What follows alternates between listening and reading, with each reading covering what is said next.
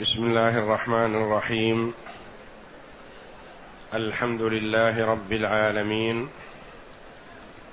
والصلاة والسلام على نبينا محمد وعلى آله وصحبه أجمعين. وبعد. أعوذ بالله من الشيطان الرجيم. ألم تر أن الله أنزل من السماء ماء فتصبح الأرض مخضرة؟ إن الله لطيف خبير. له ما في السماوات وما في الأرض وإن الله لهو الغني الحميد. ألم تر أن الله سخر لكم ما في الأرض والفلك تجري في البحر بأمره؟ ويمسك السماء أن تقع على الأرض الا بإذنه إن الله بالناس لرؤوف رحيم. وهو الذي أحياكم ثم يميتكم ثم يحييكم. إن الإنسان لكفور. في هذه الآيات الكريمة استدلال على ما تقدم من الآيات قبلها وهي قوله جل وعلا ذلك بأن الله هو الحق وأن ما يدعون من دونه هو الباطل وأن الله هو العلي الكبير. هذه الآية العظيمة التي أخبر الله جل وعلا بأنه هو وحده الحق وأن كل ما يدعى من دونه باطل اتباع للهوى والشيطان ولا أصل له ولم يرد في دين من الأديان ولا في كتب من من الكتب السماوية أن مع الله إلها آخر. بل هو وحده المستحق للعبادة دون غيره. وأن عبادة غيره باطل اتباع للهوى والشيطان. والشيطان يدعو حزبه ليكونوا من أصحاب السعير. ذلك بأن الله هو الحق وأن ما يدعون من دونه هو الباطل وأن الله هو العلي الكبير. قال جل وعلا بعد هذه الآية ألم تر أن الله أنزل من السماء ماء فتصبح الأرض مخضرة؟ من يستطيع ذلك غير الله؟ لا أحد. ألم تر؟ الاستفهام هنا للتقرير. كما قاله أئمة اللغة الخليل بن أحمد وسيبويه رحمهم الله. وهنا ترى علمية وليست بصرية. وإن كان المطر يرى ونزوله لكن هذه علمية لأن إنزاله لا يرى من أين. ألم تعلم أن الله أنزل من السماء ماء وهذا الماء هو المطر فتصبح الأرض مخضرة.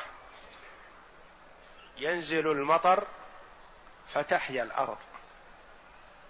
تخضر بالنبات بقدرته جل وعلا وأمره. تخضر بالنبات أو تخضر بنزول المطر عليها قبل أن ينبت النبات كما قال الله جل وعلا فإذا أنزلنا عليها الماء اهتزت وربت تتحرك وتزيد وتربو فتصبح الأرض مخضرة أي ذات خضرة. بالنبات فيها ذات خضرة كما يقال الأرض مسبعة بمعنى ذات سباع. وصيغة الاستقبال هنا تصبح فتصبح الأرض مخضرة لاستحضار السورة والاستمرار في ذلك وأن هذه الخضرة تستمر بإذن الله تعالى. وهنا ذكر جل وعلا ست نعم عظيمة تفضلا منه وإحسان للخلق مستدلا بها جل وعلا على أنه هو الحق وأنه هو صاحب النعم والمتفضل على خلقه. في قوله جل وعلا ألم تر أن الله أنزل من السماء ماء الثانية قوله جل وعلا له ما في السماوات وما في الأرض. الثالثة قوله جل وعلا ألم تر أن الله سخر لكم ما في الأرض والرابعة وسخر والفلك تجري بأمره. والخامسة قوله ويمسك السماء أن تقع على الأرض إلا بإذنه. والسادسة قوله جل وعلا وهو الذي أحياكم ثم يميتكم ثم يحييكم إن الإنسان لكفور. خمسة أدلة وخمس وستة أدلة وست نعم عظيمة امتن بها جل وعلا على عباده استدلالا بأنه جل وعلا هو الحق وحده لا شريك له. فتصبح الأرض مخضرة. إن الله لطيف خبير. لطيف يصل جل وعلا علمه إلى كل دقيق وجليل. لا تخفى عليه خافية.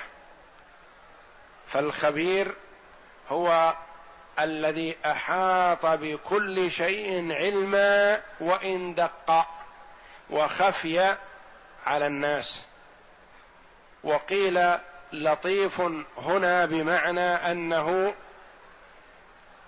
لطيف بأرزاق عباده. يلطف جل وعلا بعباده فيرزقهم من حيث لم يحتسبوا. وقيل لطيف بمعنى استخراج النبات الخفي من باطن الأرض بلطفه جل وعلا وعلمه بما دق وخفي. خبير أي صاحب خبرة بتدبير شؤون عباده جل وعلا. فهو جل وعلا يعلم ما ظهر وما خفي. وقيل معنى هنا خبير في هذه الآية بأنه جل وعلا يعلم يعلم ما تنطوي عليه قلوب العباد من استبطاء الرزق باستبطاء المطر. وهو جل وعلا موصوف بهذين الوصفين وهذين الاسمين الكريمين على ما يليق بجلاله وعظمته على نحو ما تقدم من غير مشابهة لخلقه جل وعلا. له ما في السماوات وما في الأرض. ما في السماوات وما في الأرض ملك له. يتصرف فيه جل وعلا كيفما شاء. فهم عبيده وهو ربهم جل وعلا. وإن الله لهو الغني الحميد هو الغني عن خلقه. فهم ملك له وهو جل وعلا غني عنهم. الحميد المستحق للحمد وحده لا شريك له فله الحمد المطلق له الحمد من جميع الوجوه له الحمد بأسمائه وصفاته له الحمد بخلقه ورزقه له الحمد بألوهيته وعظمته جل وعلا فهو المحمود بكل لسان وعلى كل حال. ألم تر أن الله سخر لكم ما في الأرض؟ هذه هي النعمة الثالثة. والدليل الثالث على أنه إله الحق وحده لا شريك له. سخر لكم ما في الأرض. جعل كل ما في الأرض مسخرا لبني آدم. يستفيدون منه ويقضون منه مصالحهم ومآربهم. سخر لهم ما خلقه في هذه الأرض من الأشجار والجبال والدواب والطير وسائر الحيوانات كلها لمصالح العباد. هيأها وذللها ويسرها لهم تفضلا منه وإحسان جل وعلا. وسخر لهم الشيء العظيم الذي لا يستطيعون الاستفادة منه لولا تسخير الله جل وعلا كالحديد القوي وكالنار الشديدة المحرقة سخرها جل وعلا لعباده ينتفعون بها كيفما شاءوا ويسلمون من ضررها بإذنه تعالى. والفلك تجري في البحر بأمره. الفلك داخل تحت عموم قوله سخر لكم ما في الأرض. ولكن لكون تسخيرها نعمة عظيمة تستحق الانتباه والشكر لله جل وعلا على خلاف ما اعتاد الناس. الفلك تطلق كلمة الفلك على السفينة الواحدة وعلى السفن بلفظ واحد لا يتغير. فلك تقول هذه السفينة فلك فلان وهذه السفن فلك فلان. فكلمة فلك تطلق على المفرد وعلى الجمع. فلك مفرد على وزن قفل. قفل. فلك جمع على وزن بدن. بدن جمع. مثلها فلك. والمراد بها السفن التي في البحر. وهذه السفن العظيمة في الماء بقدرة الله جل وعلا لا تنزل في الماء وتمشي بقدرة الله جل وعلا حسب ما يوجهها قائدها. وتحمل الأثقال العظيمة ولا تنزل في قعر البحر. النعمة الخامسة يمسك السماء أن تقع على الأرض إلا بإذنه. السماء هذه الأجرام العظيمة الثقيلة كما قال عليه الصلاة والسلام أطت السماء وحق لها أن تئط والأطيط صوت الحمل الثقيل. فهي أجرام ثقيلة. لو نزلت على الأرض لأهلكت أهل الأرض. ولكنها بقدرة الله جل وعلا أمسكها. فلا تنزل إلا بإذنه تعالى وذلك يوم القيامة. ويمسك السماء أن تقع على الأرض إلا بإذنه ويمسك السماء لأن لا تقع على الأرض ويصح من أن لا تقع على الأرض. ويمسك السماء أن تقع على الأرض إلا بإذنه إذا أراد جل وعلا وقوعها على الأرض وقعت. وذلك يوم القيامة حين يأمر الملائكة بالنزول إلى الأرض وتزال بإذنه جل وعلا السماء. بإذنه أي بإرادته ومشيئته. متى شاء نزولها على الأرض نزلت بإذنه تعالى. إن الله بالناس لرؤوف رحيم. فهو جل وعلا كثير الرأفة والرحمة بالعباد حيث سخر لهم هذه الأمور وهيأ لهم أسباب المعاش وأمسك السماء أن تقع على الأرض فتهلكهم تفضلا منه على عباده جل وعلا.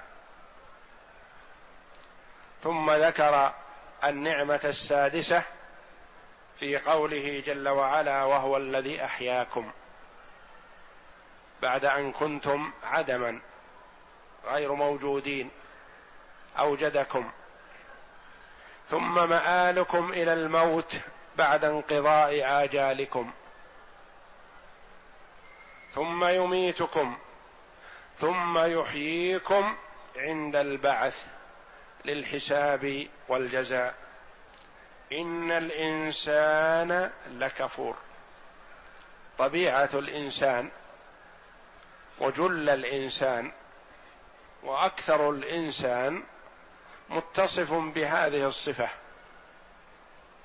ويصح أن يطلق اللفظ على العموم فيوصف الجنس بصفة يتصف بها الكثير وإن كان هناك أعداد ليسوا بهذه الصفة.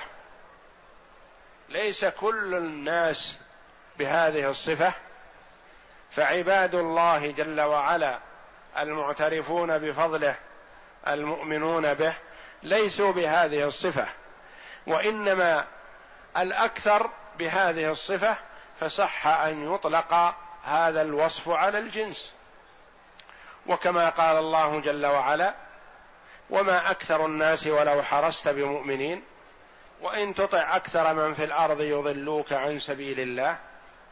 فكثير من الناس الكثرة والجل من الناس على الضلال وعلى الكفر. كفر النعمة والكفر بالله جل وعلا. ويعدون المصائب وينسون النعم وذلك بما اتصفوا به من صفة كفر النعمة. إن الإنسان لكفور بنعم الله جل وعلا وهو لا يستحق ذلك سبحانه وتعالى. فنعمه لا تعد ولا تحصى كما قال الله جل وعلا وإن تعدوا نعمة الله لا تحصوها. وهي مع العباد من حين أن كانوا في بطون أمهاتهم إلى أن ينتهون من هذه الدنيا ثم نعمه بعد ذلك تختص بعباده المؤمنين بدخولهم الجنة. وأما من عصاه جل وعلا وكفر به فذلك يعامله جل وعلا بعدله ويرفع عنه فضله وإحسانه لأنه لا يستحق ذلك. إن الإنسان لكفور جحود لنعم الله جل وعلا. وهذه الآيات العظيمة فيها الاستدلال على قدرة الله جل وعلا وعلى عظمته وعلى تفضله على عباده وعلى أنه المستحق للعبادة وحده لا شريك له. فالقادر على هذه الأشياء والمتفضل بها هو المستحق للعبادة وحده لا شريك له.